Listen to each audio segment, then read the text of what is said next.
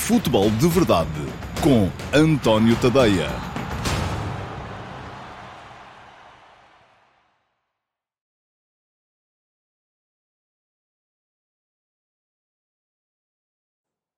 Ora então, vai, sejam muito bem-vindos à edição de hoje, que é segunda-feira, dia 14 de agosto de 2023, do Futebol de Verdade. Começou a Liga Portuguesa e que começo de Liga tivemos, meus amigos. Temos uma média de golos que está quase nos 4 golos por jogo. Portanto, para quem reclama muito da falta de futebol ofensivo no futebol português, uh, se calhar é a altura de começar a pensar de outra maneira. Ainda ontem, uh, o final da noite ficou marcado por um extraordinário Aroca Estoril, 4 a 3, com o Aroca a jogar com um homem a menos menos. Há muito boas equipas e, nesta nossa liga e parece-me que as equipas do Aroca e do Estoril são dois excelentes exemplos. Mas tivemos outros bons espetáculos. Uh, o Famalicão a ganhar em Braga, o Vizela a fazer a vida negra ao Sporting, que resolveu o jogo apenas também já no, no período de compensações. Uh, portanto, muitos golos e bons espetáculos na Liga Portuguesa. Hoje, no Futebol de Verdade, vamos ter lá mais para a frente, depois do Q&A, as reposições das edições do Futebol de Verdade Flash eh,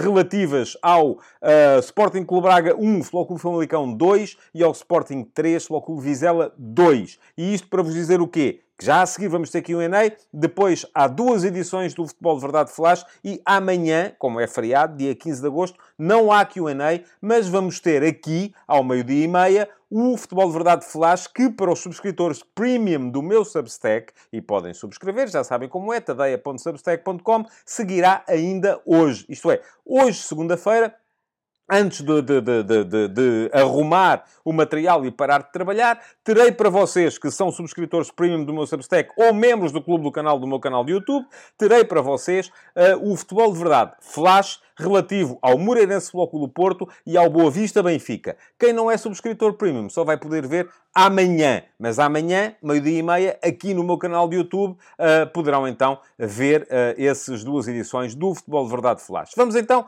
às perguntas e ao QA para hoje. Futebol de Verdade com António Tadeia.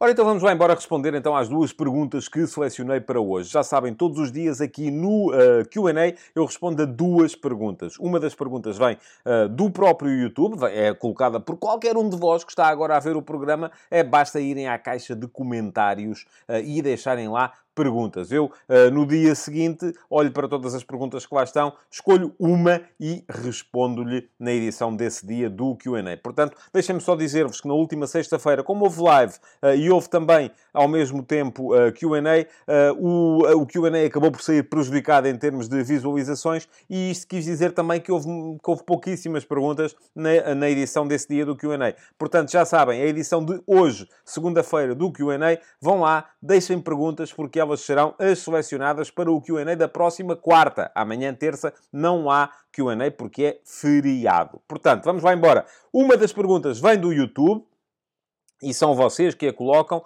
A outra pergunta vem do meu servidor de Discord. E no meu servidor de Discord podem entrar uh, desde que sejam subscritores premium do meu Substack, tadeia.substack.com. Temos lá uma chatroom, entre muitas outras, que servem para discutir tudo e mais alguma coisa, mas temos uma chatroom uh, que uh, se chama precisamente Perguntas do Discord, que serve para que os subscritores premium possam ir lá deixar perguntas e eu todos os dias também vou lá, vejo o que há, escolho uma e respondo-lhe aqui. Vamos então responder à primeira das duas perguntas de hoje, que é precisamente a pergunta que veio do YouTube. E a pergunta que veio do YouTube de hoje foi colocada pelo uh, João uh, Ferreira, e já está aí a aparecer, e pergunta ao João o seguinte: o Manchester City perdeu dois jogadores fundamentais na equipa, uh, Riyad Mahrez e Ilkay Gundogan. Até agora apenas contratou Kovacic, que aparentemente não está ao mesmo nível de Gundogan, e é só um. Como acha que Guardiola pretende resolver? Pois muito bem. Não temos ainda muitas possibilidades de perceber como é que o Guardiola pretende resolver. Eh, para já só houve um jogo e o eh, City jogou eh, frente ao Burnley na última sexta-feira, e eu não vi o jogo, porque à mesma hora estava a jogar o Sporting Clube Braga com o Futebol Clube Famalicão, a abertura da Liga Portuguesa, e o meu compromisso convosco é comentar a Liga Portuguesa, mas já vi depois uh, resumos, já li muito sobre esse jogo, porque também estou curioso relativamente àquilo que pode vir a ser este novo Manchester City, uh, mas a verdade é que o City uh, deu conta do problema sem grandes dificuldades. é verdade que logo aos 4 minutos já estava a ganhar, e portanto isso também terá facilitado, mas tinha pela frente uma equipa do Burnley que foi muito forte na época passada, subiu de divisão, ganhou o Championship e ganhou com grande vantagem sobre, sobre toda a gente. É uma boa equipa, uh, mas o City acabou por ser uh, mais, mais, mais forte. E acabou por ser mais forte uh, em virtude de uma série de, de, de, de, variáveis, aparentemente. Uma delas teve a ver com o super rendimento, por exemplo, do Kevin De Bruyne, que apareceu um bocadinho mais atrás no campo, acho eu, por aquilo que já, que já percebi. mas esta é apenas uma das muitas maneiras que o Pep Guardiola pode ter de vir a colmatar as ausências de Gundogan e de uh, Mahrez. Eu creio que a ausência do uh, Gundogan pode vir a ser muito mais problemática do que a ausência do Mahrez. Não é por nada, mas o Mahrez foi suplente durante a parte decisiva da época passada. Um, além disso, não faltam ali são, é, opções. O que é que fez o City? Apareceu uh, com o Holland na frente, Apareceu com o Bernardo na direita, apareceu com o Phil Foden a jogar sobre a esquerda em vez do Jack Grealish. Portanto, ainda havia Grealish, ou haverá Grealish em, em momentos futuros para poder entrar no, no, na, na, na, equipa. Apareceu com o Julian Álvarez e depois com o Kevin De Bruyne mais próximo do Rodri. O que é que isto significa? Significa que, uh, não havendo Gundogan, que é um jogador muito diferente de Kovacic, de facto, o Gundogan é um jogador que ganha o espaço entre linhas, que aparece muitas vezes na área para zonas de finalização, mas aparece sobretudo em movimentações sem bola. Kovacic é um jogador diferente, é um jogador que carrega a bola, é um jogador que a leva com ele, queima linhas em posse. E isso pode vir a ser importante em alguns jogos, em que o espaço entre linhas é mais reduzido, ou em que há mais dificuldade para fazer as tais ligações interiores, eh, que são quase sempre fundamentais. Eh, mas a questão é que a ausência do Gundogan para já está a ser suprida com um outro papel, ou aparentemente poderá vir a ser, mas vamos esperar para ver mais umas semanas para perceber o que é que vai acontecer de facto na equipa do, uh, do Manchester City, mas com um papel uh, mais uh, preponderante mais atrás do Kevin De Bruyne. E depois para a frente, aí não tenho, não tenho um pena do Guardiola, porque o que não lhe falta são alternativas, não tem Mahrez, ok, mas ainda tem Foden. E Foden é um dos maiores desperdícios dos últimos anos do City, se ele vier a ter um papel mais fulcral naquilo que é o rendimento da equipa, então então uh, uh, isso será, uh, à partida, uma boa, uma boa notícia para os adeptos do futebol. Portanto, parece-me que vamos ter que esperar para perceber. Vai ser diferente, seguramente, mas Guardiola, com certeza que já tem isso pensado. Não podemos, é nós aqui, à partida, adivinhar o que é que ele está a pensar fazer. Futebol de Verdade, com António Tadeia. E a pergunta que vem do Discord vem do Alexandre Salazar, de, que está em Moçambique, é um dos meus subscritores premium uh, que está fora do país, fora de Portugal. E o Alexandre pergunta o seguinte: muito obrigado, Alexandre, pela sua pergunta. O que lhe pareceu a inovação feita no Mundial Feminino, em que as árbitras, quando iam ao VAR, uh, anunciavam em alta voz a decisão? Acha que faria sentido fazer-se isso também no futebol masculino? E em relação à publicação dos áudios entre o árbitro principal e o VAR, é a favor ou contra? Muito obrigado, abraço e continuação de bom trabalho. Obrigado eu, Alexandre, pela sua pergunta e uh, é algo sobre o que eu já falei uh, várias vezes. Em relação à questão dos, uh, das decisões serem comunicadas em alta voz na instalação sonora do estádio, sou a favor, claramente. Aliás, acho que tudo isto deve ser mais claro. Eu, inclusive, já defendi aqui, uh, inclusive no Futebol de Verdade, e já escrevi também sobre, sobre o tema, uh, mas já defendi que todas as comunicações entre árbitro de campo e VAR deviam ser transmitidas em direto uh, nas transmissões uh, televisivas, isto é, a pessoa está sentada em casa a ver o jogo e quando há comunicação entre o VAR e o... Uh, quer dizer, não digo aquelas... o aguenta-aguenta, o famoso aguenta-aguenta, enfim, com o jogo a decorrer, não. Mas se o jogo está parado, o jogo parou, o VAR está a analisar um lance, está a falar com o árbitro de campo, eu creio que as comunicações deviam ser transmitidas em direto. É isso que eu defendo, é isso que se faz, por exemplo, no rugby, e eu sou defensor desse formato, dessa forma de fazer as coisas. Depois, em relação à segunda parte da sua pergunta, quando me diz em relação à publicação dos áudios do VAR, eu só tenho medo de uma coisa: é que depois uh, uns sejam publicados e outros não. Porque se todos os áudios forem publicados, acho muito bem. Uh, se forem só parte, ou se forem só aqueles que o Conselho de Arbitragem escolhe, uh, e não forem outros que o Conselho de Arbitragem pode vir a achar que são mais sensíveis, então aí sou contra porque isto aqui, como dizia o ditado, ou há moralidade ou comem todos. E para uh, haver moralidade, tem mesmo que comer todos, isto é, tem que estar tudo à vista, tem que ser tudo acessível, ou então não pode ser nada acessível. Aquilo que já foi feito, inclusive, em outras situações, que é uh, permitir que algumas, alguns relatórios saiam, outros não saiam, que algumas decisões sejam justificadas, outras não sejam, uh, que haja uma apreciação de uma comissão técnica sobre umas decisões e sobre outras não. Isso só vem, no meu ponto de vista, fazer com que aumente a suspeição. E não é isso que queremos, até por causa desse início bom de liga que tivemos e é que eu já aludi no início deste, deste programa. Portanto, um, sou a favor de transparência máxima, sou a favor de uh, comunicações uh, públicas em real time, uh, não só para quem está no estádio a ouvir quando o jogo está interrompido, obviamente, o jogo parou, pode ser audível na instalação sonora, e diz, ah, mas há estádios que não têm condições para isso. Pois, isso pode ser um problema. Aliás, no rugby, já vos contei aqui, numa outra situação, que uh, quando fui ver pela primeira vez um jogo do Torneio das Seis Nações, fui surpreendido à entrada para Twickenham com uh, um, um, um, um, transistor que eu nem sabia para o que era, achava que podia ser para ouvir o relato do jogo, sei lá, e depois percebi que não, que era para ouvir as comunicações entre o árbitro de campo e o TMO, o, o Television Match Official, uh, e, e, e isso parece-me claramente positivo. Portanto, sou a favor não só da sua divulgação em real time, em direto, para quem está no estádio, mas, sobretudo, para quem está em casa a ver na TV, porque aí sim não há dificuldades técnicas uh, para, para ultrapassar. E depois, uh, por aqui já se depreende que sou também a favor da divulgação uh, dos, dos áudios todos Uh, isso tem que ser muito claro à forma como qualquer um de nós pode aceder. Outra coisa que pode acontecer, e isto já temos que estar todos preparados para isso, é que a partir do momento em que isso acontecer, vamos passar a ter os uh, programas televisivos da noite uh, centrados nisso. Vão ser, vai ser um fartote. e o árbitro disse isto, e o VAR disse aquilo, e o que é que acha que o árbitro devia ter dito, e porque é que acha que ele disse, e porque é que disse isto e não disse aquilo. Enfim, mas isso, meus amigos, é algo com que temos de viver. já sabemos que a busca da viralização, a busca da polémica acaba por uh, nos estupidificar a todos mais um bocadinho, uh, e é essa a dose que temos que pagar uh, para continuarmos a viver neste mundo global e neste mundo em que as comunicações chegam a toda a gente, e ainda bem que chegam, porque isso é uma coisa positiva. Bom, uh, fica então aqui a resposta às duas perguntas para, para hoje, uh, do Futebol de Verdade, e já sabem que já a seguir, fiquem por aí, porque vem aí uh, o, duas edições do Futebol de Verdade Flash, uma relativa ao Sporting Clube Braga 1, Futebol Clube Famalicão 2, e a outra a seguir relativa ao Sporting 3, Futebol Clube Vizela 2. Até já. Futebol de Verdade, com António Tadeia.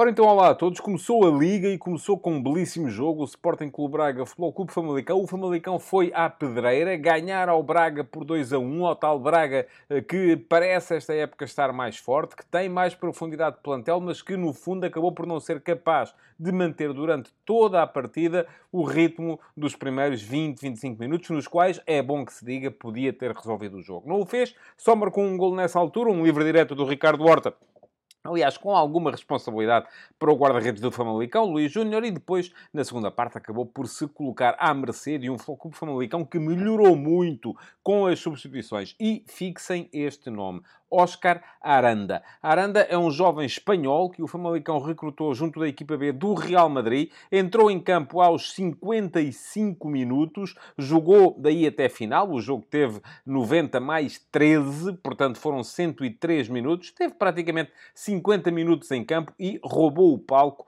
porque fez tudo bem. Um bocadinho individualista, é verdade, mas quando um jogador tem a qualidade que tem este Oscar Aranda, uh, compreende-se que o faça. Joga bem de pé esquerdo, joga bem de pé direito. Uh, o lance do segundo golo, o golo que ele próprio marcou e que resolveu a partida, é um compêndio uh, daquilo que se pode fazer em termos de poderio individual. Há um passe largo de um lado ao outro do campo. Aranda recebe a bola no pé esquerdo, a bola fica coladinha ao pé esquerdo, encara de João Mendes, que na altura já era o lateral direito do Sporting Clube Braga, bate-o no 1 para 1 e depois, de pé direito, vindo da esquerda para o meio, acaba por colocar a bola na rede lateral da baliza do Mateus. Portanto, foi 2 a 1, mas vamos voltar ao início do jogo para tentar perceber um bocadinho melhor o que é que estava aqui em causa. O Braga entrou uh, relativamente ao jogo contra o uh, Bate Satopola da última terça-feira com algumas alterações. Trocou logo à partida os dois centrais. Niakate já se sabia que estava castigado também não jogou José Fonte,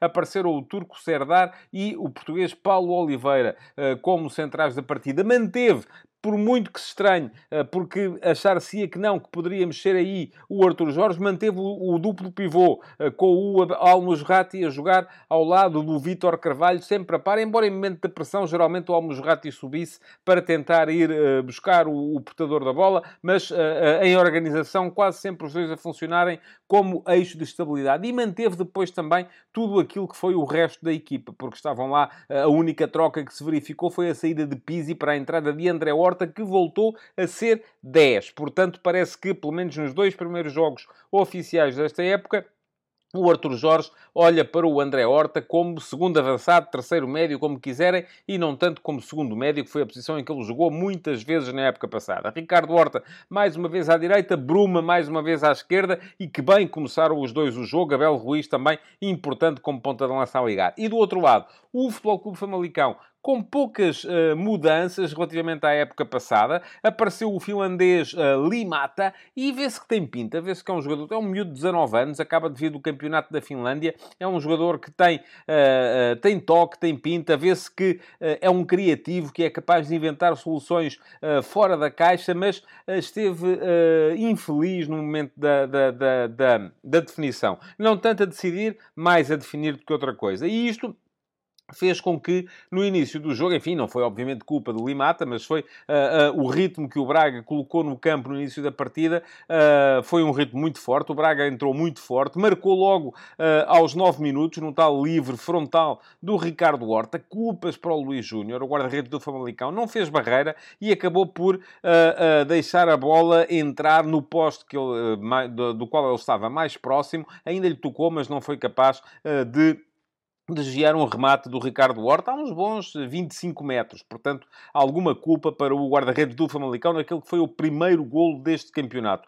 Um, depois, num lance, mas parece-me que foi um lance perfeitamente uh, casual, uh, um lançamento lateral, o Dobre quase fez um empate para a equipa do Famalicão. Dobre apareceu a jogar uh, como numa das extremas, estava ele de um lado, estava o Pablo, o filho do, do Pena, um miúdo, a jogar do outro. Ainda Ivan Reimer não está, conforme se sabe, não está disponível para, para jogar. Yonder Cádiz como ponta de lança e o tal Limata a jogar como 10 à frente do meio campo com o Gustavo Assunção uh, uh, com o, e o uh, Zaidu Youssef. mas o Dobre esteve perto de fazer um empate, mas foi um lance de lançamento lateral, uma bola parada, um lance que me pareceu mais casual, porque o jogo naquela altura era do Braga. O Braga podia ter chegado ao 2-0, teve várias situações para o fazer. Bruma, aos 11 minutos, num belo vôlei, uh, a obrigar o Luís Júnior a uma boa defesa, a bola ainda bate na barra antes de sair. Abel Ruiz aos 15 podia ter marcado, Ricardo Horta aos 26 podia ter marcado. Foi uma primeira parte muito difícil para o Famalicão, até que chegou o momento das substituições. Foi aos 55 minutos que o João Pedro Sousa retirou do campo Limata e Dobra e fez entrar dois novos uh, alas. Aranda foi jogar sobre a esquerda, o Afonso Rodrigues, o miúdo Afonso Rodrigues, foi jogar sobre a direita. E o Aranda esteve logo na origem, num lance que também envolveu o Pablo e no qual o Yonder Cádiz podia ter empatado aos uh, eh, 58 minutos. Um, depois, uh, aos 64, mais dois jogadores novos e o Famalicão a apostar no 4-4-2, com o Henrique Araújo, o, o jogador emprestado pelo Benfica, ao lado do Yonder Cádiz.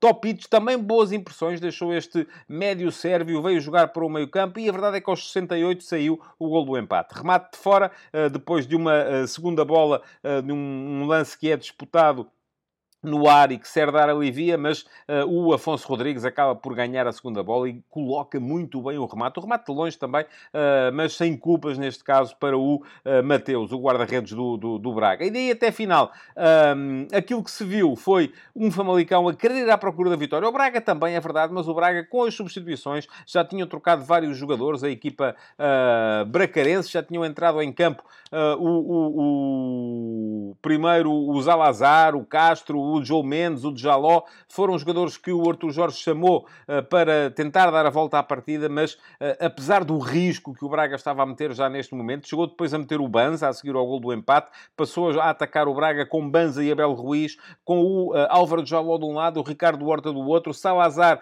como segundo médio perto de, de, de Castro, mas o Famalicão, apesar de no final ter sido forçado a defender-se um bocadinho mais, porque o Afonso Rodrigues que era médio ala direito, já estava a jogar como defesa direito para que o Martin Aguirre Gaviria aparecesse como central direito foi o Famalicão que teve as melhores ocasiões para marcar. E deixa-me dizer aqui uma coisa: que grande jogo fez o Francisco Moura. Francisco Moura, o lateral esquerdo do Famalicão, é, uh, uh, é emprestado, não, uh, foi formado no Sporting Clube Braga, mas já é, o seu passo já é pertença do Futebol Clube Famalicão, fez uma grande partida, podia ele próprio, safou a melhor ocasião do Braga na segunda parte, num remate do Abel Ruiz, foi ele de carrinho que impediu que a bola seguisse para a baliza, mas uh, depois, no, no, período de compensação, só deu o Famalicão. Richelli, após um livre de Aranda, podia ter marcado aos 90 mais 2. Henrique Araújo uh, podia ter marcado aos 90 mais 3. E depois saiu então o tal golo de Aranda, o tal golaço que vos recomendo que vão ver. Vitória no final acabou por ser justa. Se desse empate, também se aceitaria, porque a primeira parte foi do Braga, a segunda foi do Famalicão, mas uh, Aranda acabou por ganhar o jogo para os Famalicenses. Futebol de Verdade com António Tadeia.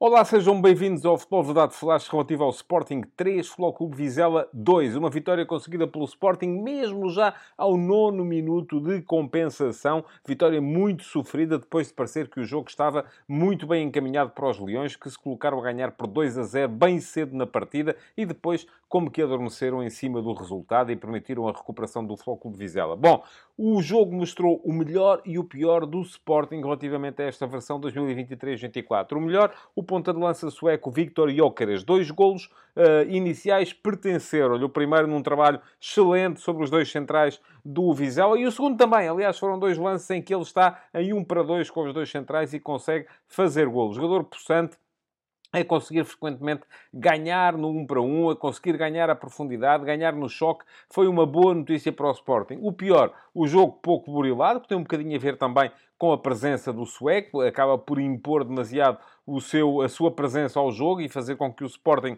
acabe por não trabalhar tanto o seu futebol. Não é culpa do sueco, é culpa do resto da equipa que uh, uh, se vicia demasiado na presença dele e um jogo que foi defensivamente mal conseguido por parte de toda a equipa do Sporting. Atenção, é importante não centrarmos a questão na última linha porque muitas vezes a culpa nem sequer está lá. Quanto ao Vizela, corajoso na segunda parte. É bom assinalar isso. O, o, o, o treinador do Vizela, uh, na segunda parte, mandou subir o bloco. A equipa apareceu a tentar ganhar mais bola no, no meio campo do Sporting. Aliás, Segundo os dados Gold Point, Sporting e Vizela acabaram com o mesmo número de ações defensivas no meio campo adversário, mas a diferença na primeira parte era abismal, porque o Vizela na primeira parte apareceu mais recuado, na segunda parte conseguiu ir jogar uh, e tentar defender no meio campo do Sporting, causando, lá está, as tais dificuldades à equipa leonina. Depois, outro aspecto corajoso na equipa do Vizela é que manteve sempre a linha de 4 atrás, não apareceu com uma linha de 6, não apareceu com uma linha de 5, para contrapor ao ataque do, do Sporting,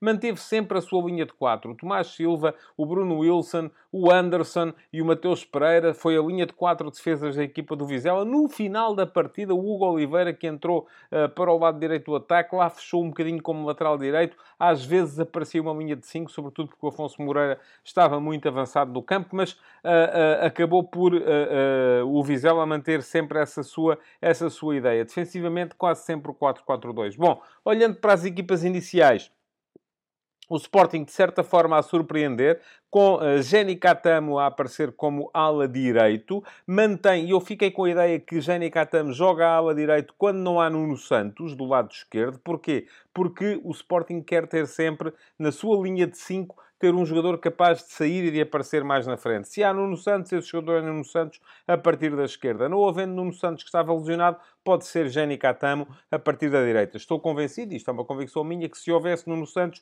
jogarias Gaio. Não havendo Nuno Santos, joga Jenny Catamo. É um bocadinho essa a ideia com que fico. Uh, depois, uh, Bragança a aparecer no meio campo, Pedro Gonçalves na frente, juntamente com Jóqueres e Trincão, o que significa que tanto Paulinho como Edwards começaram o jogo no banco. Quanto ao Vizela, 4-3-3 a atacar, uh, com o uh, Essenda, um ponta de lança francês, possante, esteve bem no jogo, sempre capaz de atacar o espaço nas costas da última linha, explorando as diagonais uh, em que se cruzava à frente do, do Coates. Uh, um meio-campo com um uh, bom Bustamante, pareceu-me ser uma boa adição à equipa do Vizela, atrás de Samu e Diogo Nascimento. Diogo Nascimento também uma belíssima exibição. O Sporting entrou muito forte no início, é preciso que se diga. O Sporting Podia ter marcado por Coates logo aos 3 minutos, uma defesa monumental de Buntidos, um cabeceamento de Coates. Depois há mais dois cantos em que a bola aparece ali à frente de Diomande, que nem num nem no outro consegue ser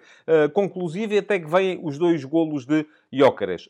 ambos em uh, trabalho em 1 um para 2 contra os dois defesas centrais do Vizela. Muito bem o sueco, difícil de desarmar. Não é só um, um, um, armário, como costuma dizer, é um jogador que é forte fisicamente, mas que também tem bons pés, uh, e, e ele acabou por mostrar isso mesmo nos trabalhos individuais com que coroou os dois golos que fez. É verdade que uh, no segundo há alguma ingenuidade da equipa do Vizela, há um passe interior que ninguém ataca e acaba por ser, porque é saída de bola, é gol do Sporting, saída de bola para o Vizela, uh, o Vizela estava a trocar a bola e acaba por haver ali um passe interior uh, recuado que o Jóqueras consegue recuperar e vai para a área e faz logo o 2 a 0. Parecia o jogo acabado, até porque logo a seguir Pedro Gonçalves, após um excelente passe do Gonçalo Inácio, perde o 3 a 0, acaba por Uh, voltar a perder o 3 a 0 o Pedro Gonçalves aos 22 e aos 27 minutos. Uh, num dos casos uh, chutou para fora, noutro dos casos foi um defensor adversário que de carrinho impediu o remate. mas o Vizela, no final da primeira parte, como que acordou. E pode haver aqui alguma influência do facto do Daniel Bragança, após um choque de cabeças com o Nuno Moreira, ter ficado, ele próprio fez o gesto com a mão a dizer que estava meio grog, ter ficado um bocadinho fora do jogo e o Sporting perdeu o meio campo campo. Uh, perdendo o meio campo, o que é que significou? Uh, que o Vizela passou a conseguir ter mais bola, respirar mais e apareceu na frente. Uh, há um cruzamento do Tomás Silva que o Nuno Moreira é quase tirada papel químico daquilo que foi o lance depois do segundo gol do Vizela, mas este ainda na primeira parte, neste caso o Nuno Moreira chutou para fora e depois há ainda dois cruzamentos a passar à frente da baliza do Adão, um remate fora da área do Samu, uh, que o Adão tira e vem o intervalo. Com o intervalo o que é que acontece? Bragança não está em condições, entra Edwards, Pedro Gonçalves, que tinha começado na frente, baixa para o meio campo. E o Sporting... passou a ter mais dificuldades. O Vizela subiu o bloco, mas o Sporting deixou de ter meio campo também. Uh, e isto acabou por uh, uh, fazer com que o jogo se transformasse num jogo muito de transições. Não havia nenhuma das duas equipas que conseguia ter capacidade de controle efetivo sobre o jogo. Aqui viu-se que os dois centrais do Vizela passaram a encaixar melhor no Jócaras, começaram a perceber a forma de jogar do sueco, e é normal que isto venha a acontecer. o Bustamante já o tinha dito forte, Diogo Nascimento bem também, SND forte também. Uh, e o, o Ruben Amorim terá sentido aqui a necessidade de dar algum controlo à equipa. E ao sentir a necessidade de dar mais segurança atrás, sobretudo na saída de bola, não estou a pensar no momento defensivo, estou a pensar no momento ofensivo. A equipa não entregar a bola demasiado rápido, e Catamo neste aspecto é um jogador que entrega a bola, vai para cima, uh, ou desequilibra ou perde a bola, uh, mas com o Jogaio é diferente. E portanto o Ruben Amorim trocou Catamo por Jogaio. Uh, ainda há uma boa ocasião do Pedro Gonçalves, mas o Vizela, apesar desta entrada mais forte na segunda parte, só cria perigo aos 63 minutos. Remate fora da área do uh, uh, Diogo Nascimento, que o Adam consegue suster, e depois aqui é que me parece que o Sporting terá perdido ainda um bocadinho mais o controle do jogo. Porquê? Porque para compensar o facto de ter um jogador mais contido à direita, Troca Mateus Reis por Afonso Moreira no lado esquerdo. Afonso Moreira não fez um bom jogo, decidiu quase sempre mal. Fez bons jogos na pré-época. O, o jogo de hoje não lhe correu bem. E troca também Trincão por Paulinho, que não terá encaixado tão bem uh, no, no, aspecto, sobretudo, defensivo. E isto acabou por gerar, uh, 9 e 10 minutos depois, os dois golos do Vizela. No primeiro, enfim, é um lance absolutamente caricato. Há um passe do guarda-redes para Bustamante, passe vertical, uh, pelo meio, de, direitinho. Depois de Bustamante para Samu, segundo passe vertical, pelo meio, ninguém ataca a bola. E finalmente de Samu para o uh, que uh, faz mais uma diagonal. Foram três passos verticais pelo centro do terreno, sem que o Sporting fizesse qualquer oposição. 2 a 1, um, depois o segundo gol muito bem construído, belíssimo cruzamento, mais um uh, do Tomás Silva. Fez um belíssimo jogo como lateral direito uh, e muito bem a atacar a bola o Nuno Moreira, não tão bem o Diomande, que permite que o Nuno Moreira lhe apareça nas costas. 2 a 2 e parecia o jogo, um jogo que o Sporting parecia ter ganho, parecia neste momento já não ter condições para o ganhar. Até porque o Vizela no contra-ataque continuou a ser sempre ameaçador. E o Sporting deixou de ter critério, porque lhe faltam de facto jogadores com condições para uh, uh, controlar o jogo a meio campo. O Sporting não tinha qualidade na posse uh, e não tendo qualidade na posse acabou por acumular cruzamentos. Tinha Jóqueres, tinha Paulinho, tinha Coates também já lá na ponta final e isso acabou por ser absolutamente decisivo. É precisamente numa bola que vai para a área por cima, uh, vai para o Gyökeres, depois para o Coates, que nem ganha a bola aérea, acaba por ser o Anderson que a corta, mas corta para um vôlei de Paulinho, que de pé uh, direito mete a bola no fundo das redes aos 90 mais 9. Foi uma vitória suada, sofrida, podemos dizer que foi justa do Sporting, porque criou mais, teve mais situações de golo, mas convém enaltecer também a coragem do Vizela. E se o Vizela saísse de Alvalade com um ponto, seria seguramente um prémio para toda essa coragem. Muito Futebol de Verdade, de segunda a sexta-feira, às 12h30